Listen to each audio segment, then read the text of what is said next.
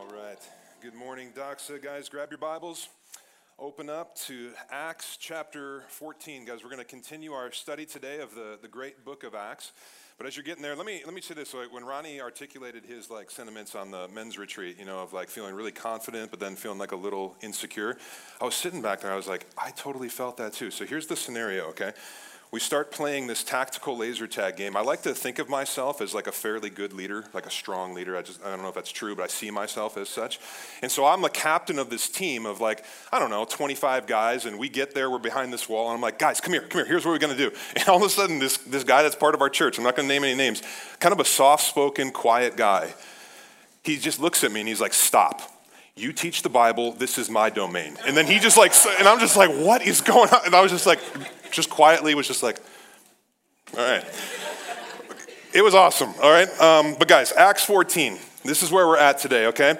Um, I mentioned last week that uh, Acts 13, which we studied last week, was kind of like this, this watershed moment in the narrative of the, the early church. That starting in Acts 13, the author of, of Acts, Luke, he kind of shifts his focus, right, from looking at Peter and how God used him in the church in Jerusalem, and now he kind of shifts his focus to Paul and, and Barnabas and, and, their ministry, which, which shows the advancement of the gospel throughout the Roman Empire and really to the ends of the earth, just as Jesus said it would happen in Acts chapter 1, verse 8. Acts chapter 1, verse 8 is kind of like the thesis statement of the book of Acts. And today, guys, as we get into chapter 14, we're going to watch the ministry of, of Paul and Barnabas. And as we do this, we're, we're going to learn a lot about the type of people that God empowered them to be in order for the church to move forward in power, seeing more and more people meet Jesus. All right, and this is ultimately the goal in the heart of God, right? Is people meeting Jesus. This is what we're all about as well. And so here's what happened this week. As I was studying this passage, guys, I was just, I had this like really cool, kind of like even like profound type moment where it just hit me. Like, have you ever been there? Like, you're reading the Bible and all of a sudden, or you hear a sermon and then there's just something that just lands on you and it's just heavy. And it hit me this week, guys, that that what we're going to see through Paul and Barnabas has really been the hope and the prayer, even before Doxa Church even started and before we even launched, of who Doxa would become. All right, that we're going to see in this chapter of Paul and Barnabas as the church is marching forward, because what we're going to see is who we hope to become by the grace of God. That, that big picture, when you zoom out and look at the book of Acts, Acts is really kind of telling the story of, of church planting and how the earliest churches got started. And, and as we've cons- been considering Acts and studying this for the last couple months, like, I couldn't help but to think about our journey in planning a church here in Madison. Right, this is kind of like our, it made me think of like our story of, of Doxa and what will be our story as we continue to, to march forward and, and seek to, by the grace of God, build a, a healthy, vibrant church here in the city, but then even go and start more churches around our state, and our nation, and even the world. That we watched this, this highlight video from the Salt Company Conference, and Ronnie mentioned that we're part of like a larger family of churches called the Salt Network. Guys, we, this is like one of the things that we get really amped about that we, we love Madison and we're a church for the good of our city, but we also have like a national global vision to, to plant churches. In our network of churches, guys, we, we have this audacious goal in the next 21 years to see 450 churches started around the world. Yeah. Thank you. I was waiting, okay? Guys, this is, I mean, this is like big. And you might think of like, well, why do that? Like, why? Guys, movement is the rhythm of the Christian life. Jesus tells us to make disciples who make disciples. This is like what we do. It, the gospel moves. And it was think about like the church. The church is the family of God, the people of God. The same is true that the gospel moves forward by planting vibrant churches in a local context that love that place so, so well. And this is what we're going after. But here's the thing, guys. In order for us to have like a, a thriving church for the glory of God and the good of Madison, and to see other churches planted and sent out and started from us. Because there's six things from our text today in Acts 14 that we're aspiring to, okay? So let's get into this. If you remember last week, Paul and Barnabas, they're, they're sent out from the church in Antioch. They go to this island. They're preaching the gospel. Persecution comes, right? They kind of get driven out. And this brings us to Acts chapter 14, verse 1, which says this Now at Iconium, okay, so they've traveled to a new place. They entered together. I want you to circle that word together in your Bible. entered together into the Jewish synagogue and spoke in such a way that a great number of both Jews and Greeks believed. Now, guys, that word together is a big one for us. See, the first thing that we're aspiring to in order to be a church for the glory of God and the good of our city is this is we want to be a family using its gifts. Guys, we're, we're not just individuals walking with Jesus on our own, but we are the family of God, created to walk with Jesus and do ministry with and for Jesus together. All right, this is the church. The church isn't just an event, the church isn't just a place, it's not just a building. The church is a family together for the glory of God and the good of our entire world. And when I say the family using its gifts, here's what I mean. In Romans chapter 12, you can write this down, but it's going to come up here on the screen. In Romans chapter 12, the Apostle Paul says it like this. Starting in verse 4, he says, For as in one body we have many members, and the members do not all have the same function. All right, so we're the church of, of Doxa. We have, we have many members, but we're one body, we're, we're one church family. And so you get the imagery of like a body, that we have one body with many different parts that have different functions to make it operate the way that it should. Guys, this is, this is a church.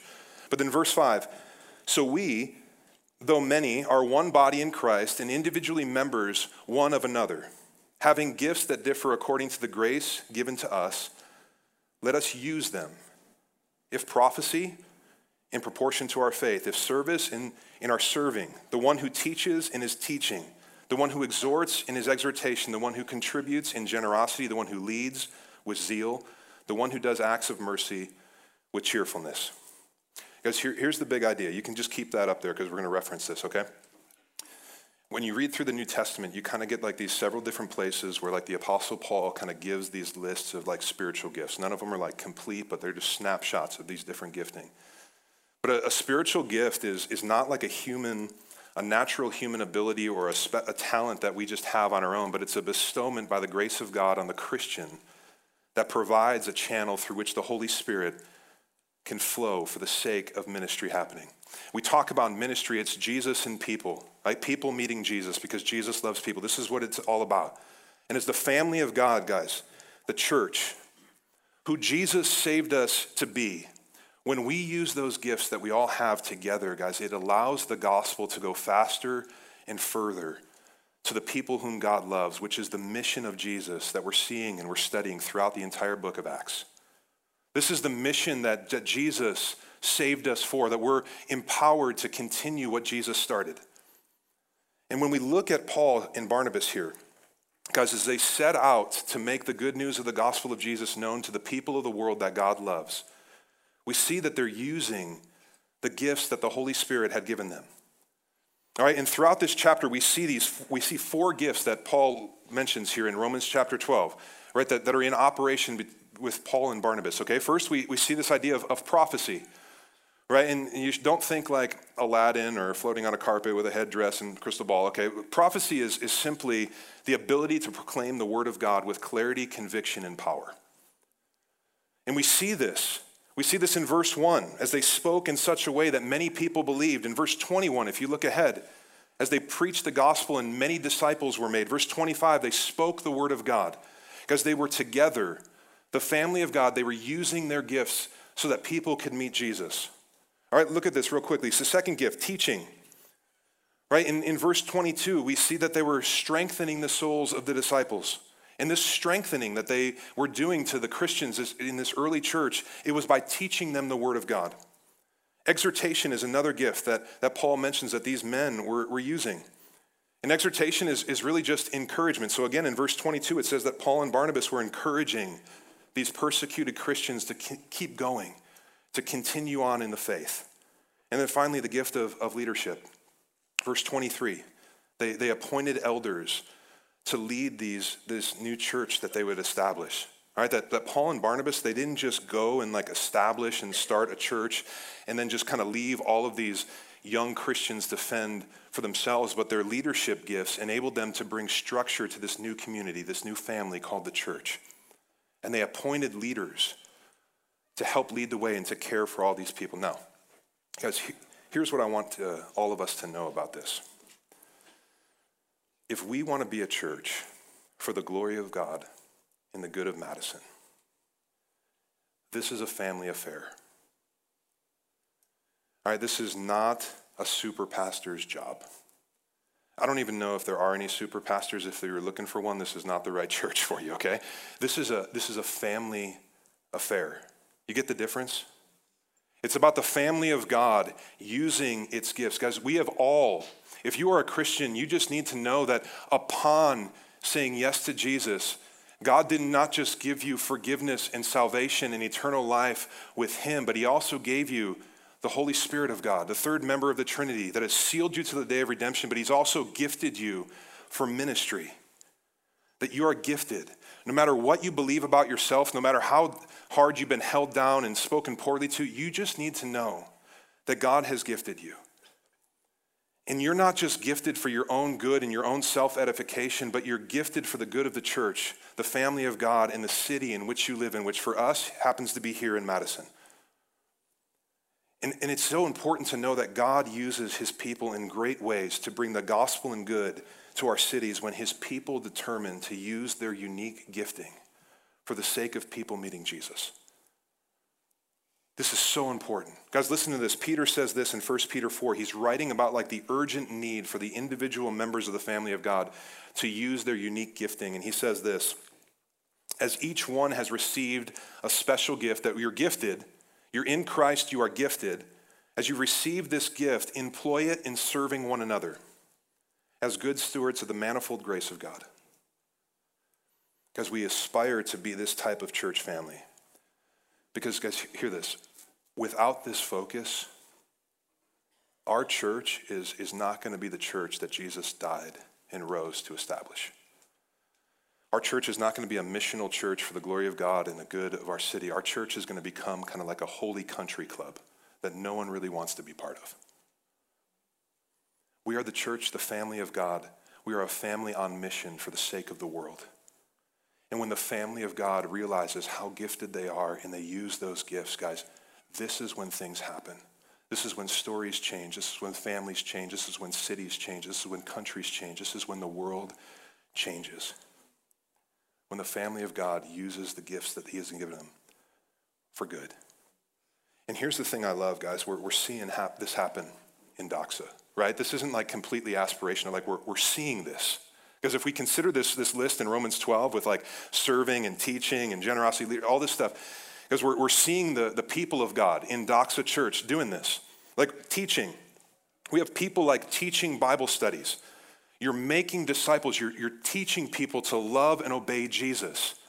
Service, right? Paul says this. I, I love, guys, that we see that our church is, is we're striving to serve one another, to care for one another, both in, people inside the church and outside the church. I hear stories after stories of like how our connection groups find like a neighbor on their street that's suffering, a person that they met in a store that just is down and out and they need help, and our connection groups rally and just to love these people, give money to these people, help them find jobs, like whatever we can do, watch their kids for single moms. Like, I see this happening. We're serving.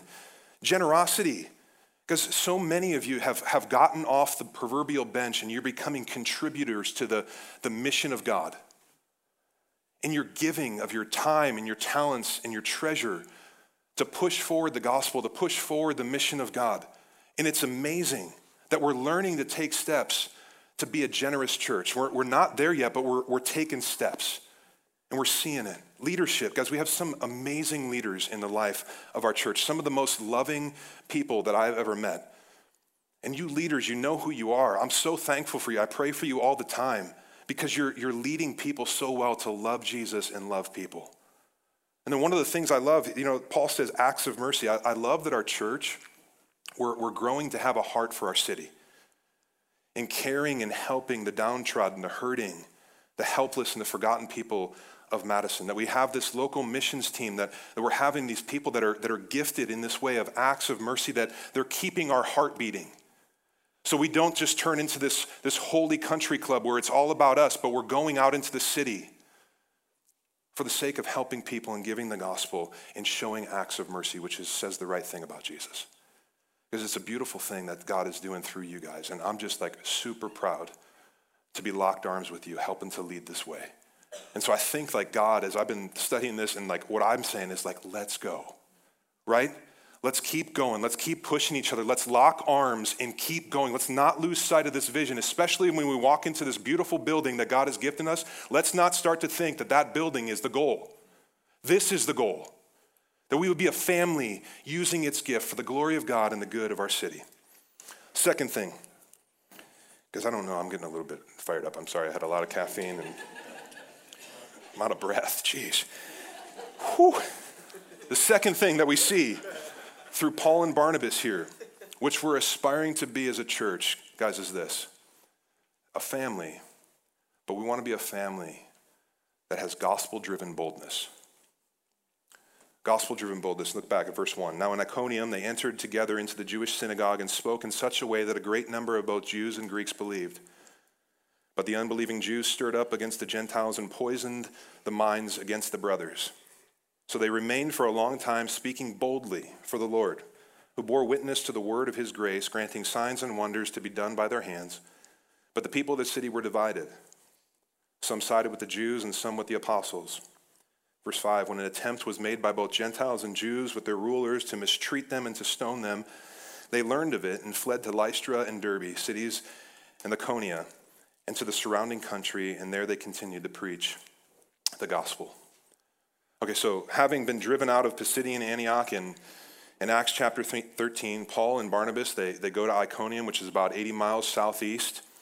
And when they arrive, just like they do in every place, they open their mouths and they start telling the truths of Jesus. They're preaching the gospel, the most important thing for anybody to know, the import, most important thing for me to be reminded of, you to be reminded of, it's the gospel of Jesus. And they're telling this like melting pot of people, this, this group of a very diverse group of people all types of people, and they're telling them that God loves them, that Jesus died for them, that Jesus made a way for them. And people are hearing this news in power and conviction, and so many people are starting to believe. But in the midst of this, persecution once again rises to the surface and comes against them. And people were seeking, if you look back, to mistreat and to kill Paul and Barnabas. Guys, here's one of the things I love about these guys. In the midst of this like mounting opposition towards them in the gospel, this didn't like intimidate them. But they kept speaking boldly. Not, did they, not only did they just keep speaking boldly, but they stayed in that place in the midst of all this opposition. Now, here's the question Guys, are these guys just like completely insane? Right? Are, have you guys watched that, that documentary, Free Solo? Like, are they like that guy? Are they like, a, like adrenaline junkies that just like push the limits of death because it gives them like a thrill? Like, is that what these guys are about? Like, why? Why and how are they so bold? That's the questions for us. How and why? Here's what I believe to be true, guys. How were they so bold? I think the answer is, is fairly simple and straightforward as you look at the Bible. They were filled with the Holy Spirit. If you remember back to Acts chapter 4 that we looked at several months ago, the disciples, they're, they're under intense persecution. People were threatening their lives, just like here in chapter 14. What did they do? Do you remember? They prayed. Acts chapter 4 says that they came together and with one voice they cried out to God. And as they cried out to God in prayer, guys, they didn't, this is the astounding thing, they didn't just pray to God, like, stop this persecution. Like, we're, we're tired, this is hurting us. Like, they didn't say, stop the persecution, but what they did is they cried out with one voice and they asked God to empower them to continue to be bold for the sake of the gospel going to people that He loves. And as a result, it's going to come up here on the screen, Acts 4:31. Here's what happened. And when they had prayed, the place in which they were gathered was shaken, that God showed up. Guys, do you know that God shows up when you pray? He shows up. He shows up here. The, the place is shaken to like let them know, like this is a miraculous thing. God is intervening. And they were filled with the Holy Spirit and continued to speak the word of God with boldness because they're filled with the Holy Spirit. And this is true of Paul. This is true of me. This is true of every single person who has come to Jesus in faith. That you don't just get forgiveness and salvation, but you get the Holy Spirit.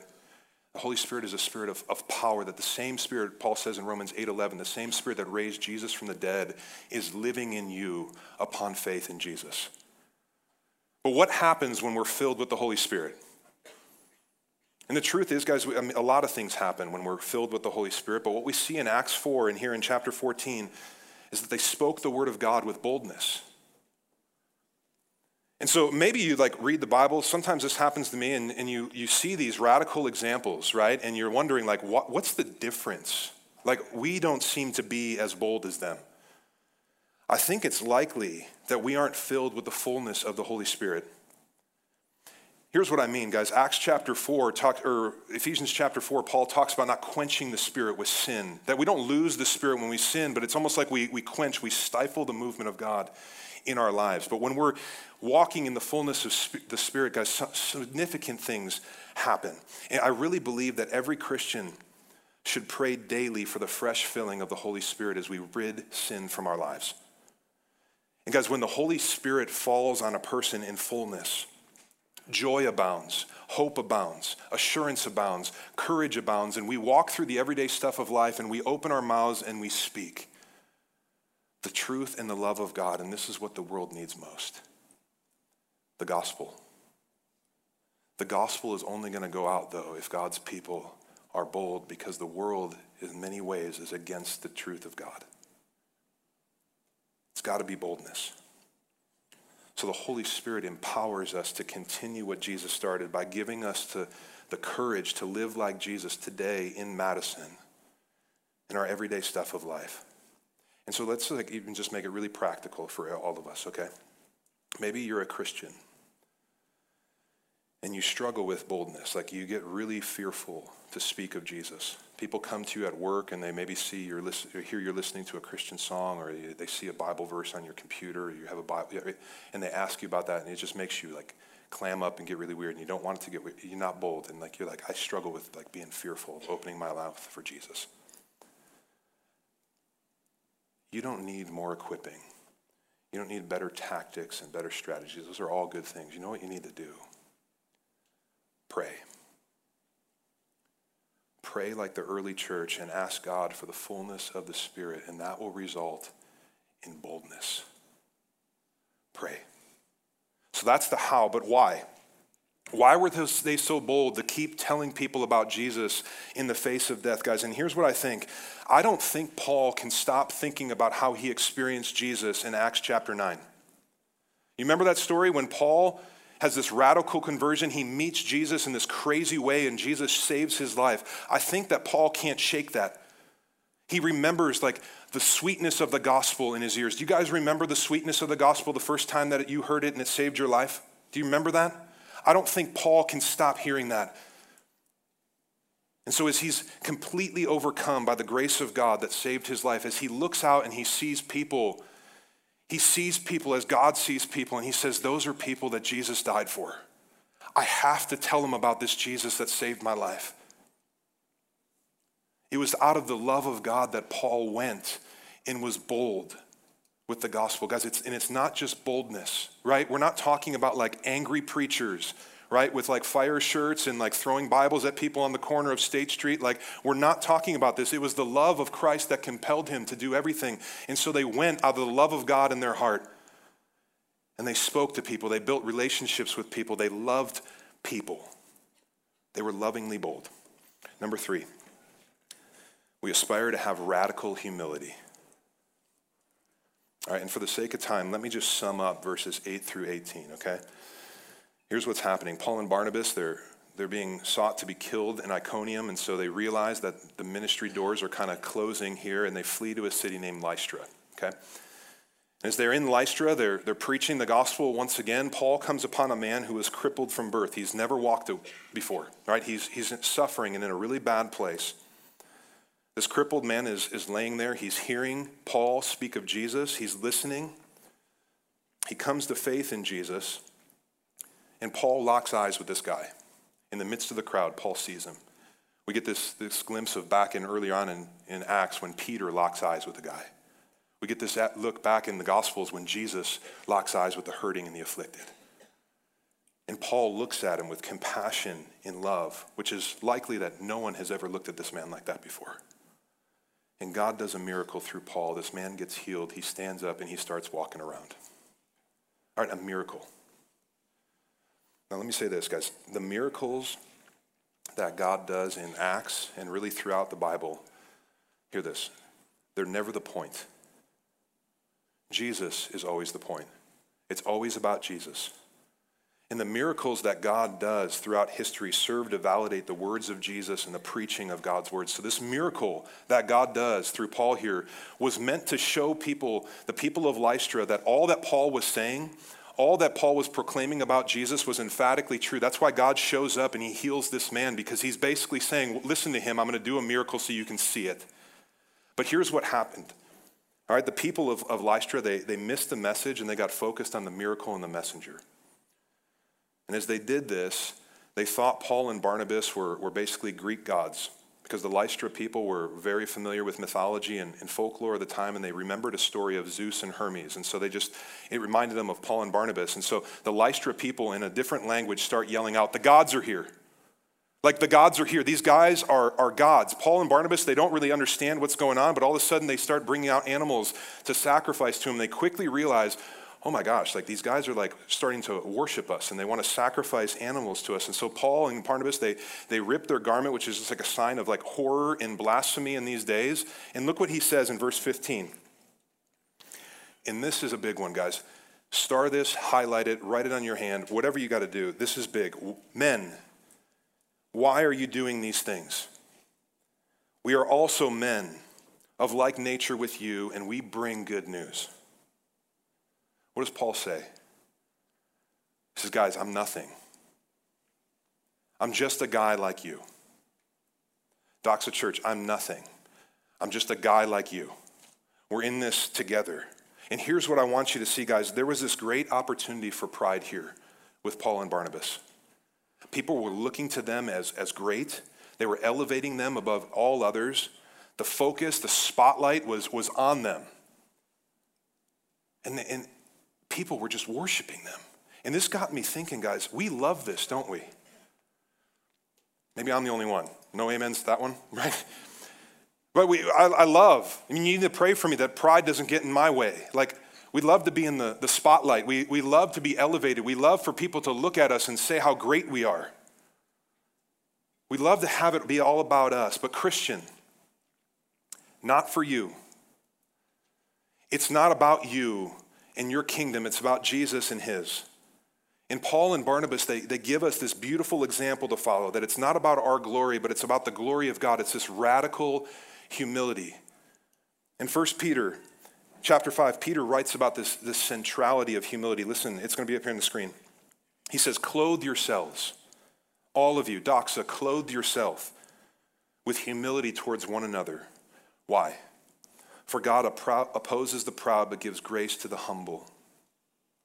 Humble yourselves, therefore, under the mighty hand of God, so at the proper time he may exalt you. Jesus' little brother James, he, he echoes these exact same words. And so that we have to ask the question, guys, like, where does humility come from? Right? You ever asked that before? If you haven't, you're prideful and you need to ask that question, right? Where does humility come from? It's this, guys. It's being stunned by the grace of God. That when you realize, guys, that you don't bring anything to the table, you have immense value because God has made you in his image. But when you realize that every good part of you that has value and goodness is only by the redemption of the man Jesus Christ, that changes you. Until you are gripped by that and stunned by that, you will be prideful until you realize and you remember that on your own, because of your sin and your rebellion, the only thing that you deserve, that I deserve, was hell. But Jesus went to hell for you.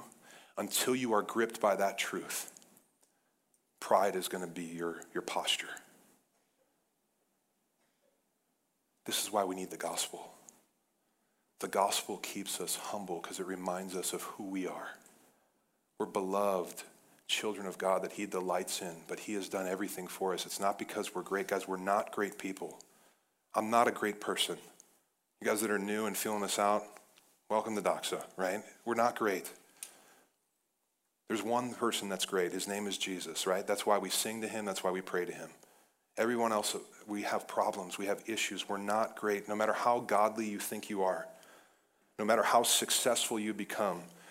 No matter how high you've, you've climbed the corporate ladder, no matter how good you like to put yourself out on social media, no matter how much you've learned, there's no room for pride in the life of a Christian. God opposes that. There's a man named Hudson Taylor. He once said this that God uses men who are weak and feeble enough to lean on him. Because God uses men who are weak and feeble enough to lean on him. Like prideful people don't lean on God because we think we can do it on our own. But when we're gripped by the truth that John 15, like apart from him, we can do nothing, humility comes. It gets rid of pride because, guys, pride will hinder the movement of God in our lives and through our lives. And, guys, we cannot afford to do this. We can't afford to, to hinder the movement of God and be prideful because there's people in our world, in our city, in your neighborhood, in your classroom, in your dorm room, in your apartment building that need Jesus. And the only way they're going to get Jesus is Jesus' people going to them. And so if we're prideful people, it's going to hinder the movement of God in us and through us and affect everything. And this moment in Paul's ministry, guys, reveals the humility that God's people should have. That if Paul would have yielded to this temptation for pride, it would have rendered him like ineffective. His usefulness would have, would have tanked because those who seek glory for themselves, they're on the path to spiritual weakness and impotence. Humility catalyzes gospel movement. Doxa, we need to continue to fight for this. One of our core values is weakness. We're broken. We need to be reminded of this that we have a God that loves us, that we have value, but He is the great one. We are not great. And when we humble ourselves before the mighty hand of God, He will lift us up and use us for His great purposes. Number four, verse 19 relentless persistence is what we're aspiring to. Relentless persistence. Verse 19, but Jews came from Antioch and Iconium, and having persuaded the crowds, they stoned Paul and dragged him out of the city, supposing that he was dead. But when the disciples gathered around him, he rose up and entered the city, and on the next day he went on with Barnabas to Derbe. Guys, I love those movies. Like some of my favorite movies are like Rambo, Gladiator, pretty much any movie with like Liam Neeson in it, right? I can't watch them late at night because if I watch them late at night, I'm not going to be able to sleep, right? I have to go outside and like punch a tree or something like that. Like, in this moment with Paul, guys, he, he makes like Rambo and Liam Neeson look like a little child, right? That he's stoned. He's literally cast rocks on. He's bloodied, he's broken, he's bruised, so much so that he passes out. People just assume he's dead and they drag him out of the city because they don't want him to start stinking and decaying in the middle of the city. And this is one of the most powerful moments in the entire book of Acts. Paul, bloodied, bruised, broken. He's out there. People think he's dead. The people that he likely just led to Jesus are surrounding him. Paul wakes up stands up, and walks right back into the city to finish giving people the good news of Jesus. Most everybody else would probably have quit at this point, right? Or at least been like, God, vacation day, like Bermuda sounds wonderful, just a month, right? And I'll be right back to it. Not for Paul. And here's what this points to for us it's a persistence for the mission of God to save people. Because as we look at Paul's life, he did everything, he endured everything, he went everywhere, he talked to everyone so that people could know the love of God through Jesus Christ. In 1 Corinthians 9, Paul says that he does everything that he might see someone saved. You remember like a month ago or whatever when we had Mitchell Carlson up here? Our first missionary that we were able to send to the other end of the world? Like Mitchell Guys, I want you to know, like, he wasn't taking like a vacation. He wasn't like, you know where I really want to go? I want to go to East Asia. And I really want to go over there for a couple years and just tell people. No, he wasn't like, he got his life interrupted by God. And he had his yes on the table because he had this persistence for the mission of God. And God showed up and said, I want you to go to East Asia and I want you to tell the millions of people over there that have never heard the gospel, tell them about Jesus in Mitchell, like a spirit filled person says, he just said, God, anything, anytime, anywhere, and he went. Because this is what we're talking about with relentless persistence. We, we go for the sake of someone meeting Jesus. Right, we have this Salt Company conference, and it was awesome to be there with you guys. Some our college students already are like hearing about these church plants that are going out in the next couple years, and they're saying yes. They're putting their yes on the table and saying, God, like this doesn't kind of fit with my my job and like what I'm looking for, but anything, anytime, anywhere, I'll go. And it's awesome. You guys are getting the persistence that the gospel demands. Some of us, when we plant our first church in the next couple years, guys, some of you are going to go. You're going to leave everything. You're going to sell your house, you're going to find a new job, and you're going to go to a new place to start a church, and people are going to think you're crazy. And you're going to say, No, I'm persistent. It's all for the mission of God and His glory. And we go. Doxa, I pray that we continue to experience the grace and the love of God in such a way that we would have this posture. Because the goal of our lives is, is not to climb, climb the corporate ladder, it's not to make a bunch of money, it's not to be comfortable and retire on the beach. The goal of our lives is to be, be persistent in our pursuit of Jesus and people so that we can share in eternity with as many people as possible. Because there's people, do you know this? There's people out there in our city that don't know Jesus. That we come in here and we kind of take it for granted. We have our hands up, we're, we're worshiping, we're clapping, we're saying hallelujah, we're doing this corporate confession and prayer and like talking about the hope and the grace of God. And it's amazing because it's true, but we forget sometimes that there are people out there that have never heard of Jesus and never heard the good news of the gospel. 15 years ago, I walked through my entire life, I'd never heard the gospel. Never. I've never had the opportunity to be in this place and, and worship God and, and thank God and to, to celebrate because there was nothing for me to really celebrate. And then there was a man of God named Andy who was persistent with his love for God and his persistent with his love for me. And he went to me over the course of four years and he would not stop. He was like a loving pit bull that just kind of grabbed me by the neck that I couldn't shake loose. And he kept telling me the gospel of Jesus in a persistent, loving, boldly way that eventually it sank into my heart and God totally redirected my life. Guys, I would not be here if it wasn't for a persistent man of God.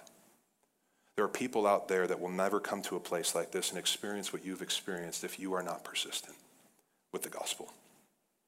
Number five, got to move. Self care. Selfless care, not self care. That seems weird. You're like, this just took a, a radical shift, right? Selfless care. Look back to verse 21.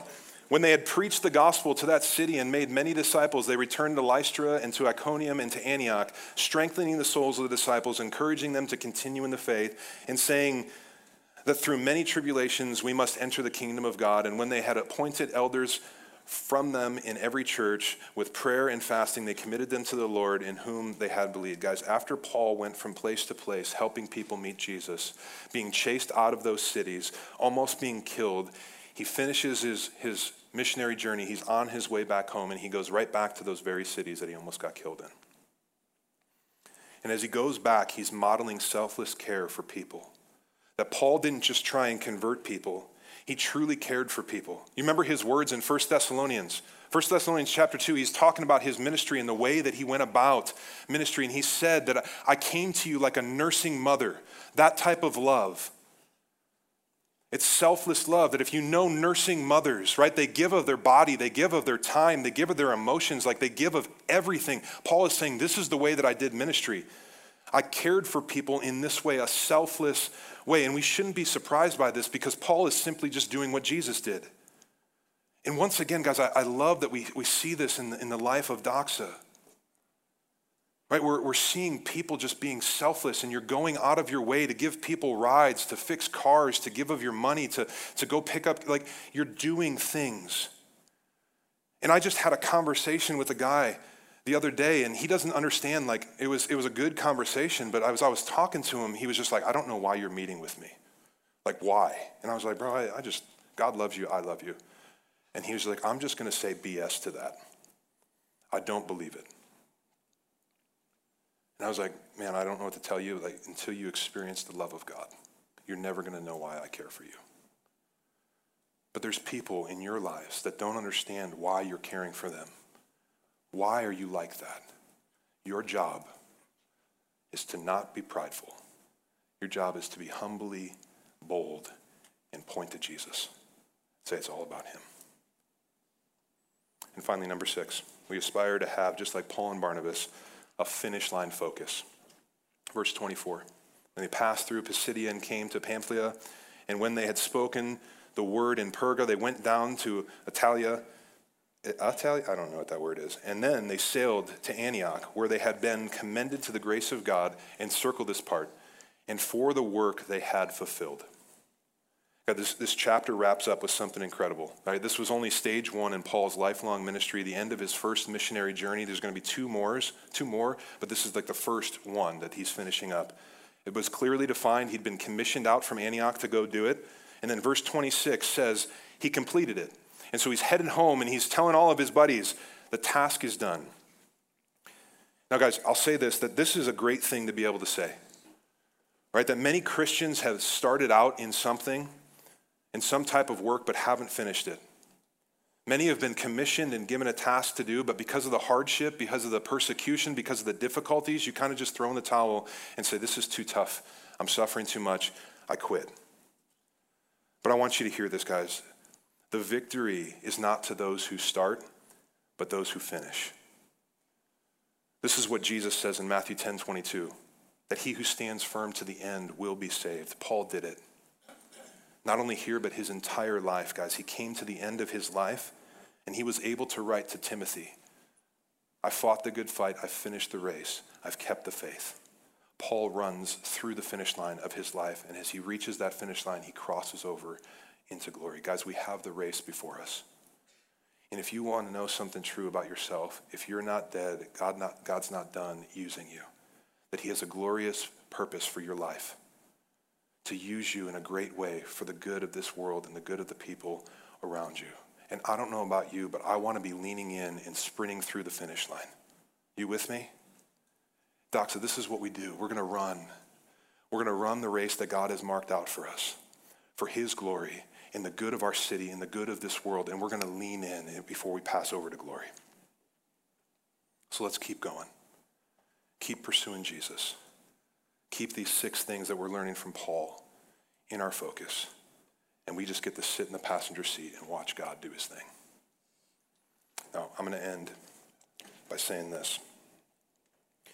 If you're new to Doxa, or maybe some of you are newer to Doxa, new to Christianity, and you're kind of feeling us out, like, what are these people all about? You're, maybe you're sitting here, you're thinking, okay, like, I get it. Like, you guys are like trying to be like really, really good people, right? And you, you hear these six things, and maybe you have the thought of like, wow, okay, those are like really good, virtuous things. I think I got what this group is all about. They like really want to try hard to be good people and like kind of move forward like social justice things, and they're good people. Here's what I'll tell you that's not it. Because there are no good people. Jesus is the only one that's good. And with all of this stuff, guys, the goal is not to make a great name for Doxa, but it's to make the name of Jesus known in our city and throughout the world. And what we try and do is we try and honor Jesus with all that we are, with our entire lives, because he is the one that's worthy of all that. And as we went through these six things, here's what I want to tell you. And I want to remind you of, of today, guys, it's all about Jesus. Before we even aspire to any of these six things, Jesus did all those for us. We talk about giftedness. Jesus is the greatest gift. Jesus is the one that all gifts come from. That in, our, in the midst of our, our sin and our despair and our striving for longing and meaning and purpose and fulfillment, Jesus gives us himself. He gives us everything. Bold. In the midst of opposition, Jesus was bold. He came to give us the good news that while we are more broken than we can even imagine, we're more loved than we can even fathom. Humble. He exited his throne in heaven and came into the brokenness of humanity, humbling himself even to the point of death on a cross. And because of his humility and his death and his resurrection, we don't have to experience death, but we can have life that Jesus died in our place for our sin. Persistent. He endured everything, guys, for us. He bled, he cried, he died for you caring. And with love in his eyes, he looks at you even today and says, I love you. I've done everything for you. I've proved it on the cross. If you doubt the care of God, look to the cross of Jesus and you will see that. Finish line focus, guys. When Jesus died on the cross in his last victory breath, what did he say? It is finished. It's over. Jesus has done it all. And because Jesus is finished, we are not. That it's not about you and all the things that you think you can do for God. It's about what Jesus has done for you. And I pray today, Christian, that you would be reminded of this, that you would be strengthened by this and pushed forward by this, that it's all about Jesus. He's the one that saves you. And let that just well up in joy For those of you who aren't Christians, you're not walking with Jesus, I love that you're here. I just hope that today you realize the love of God and what God has done for you, and that today could be the day of salvation for you by coming to Jesus and let Him do everything for you, and you can stop straining to try and make it to God and just let Him bring you into the family. He died for your sin, He rose for your salvation. And He's waiting today with open arms for you to come to Him so He can just wrap him, His arms around you and bring you into the family. Let me pray.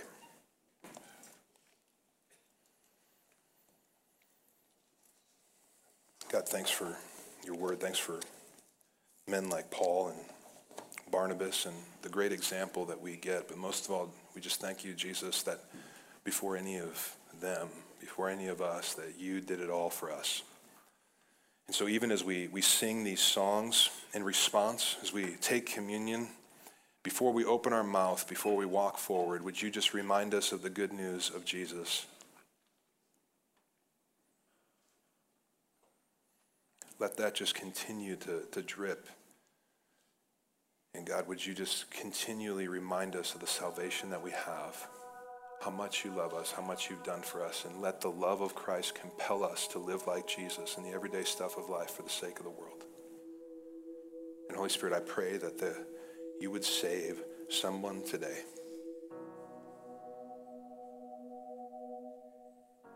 There's a person here that you love, I know.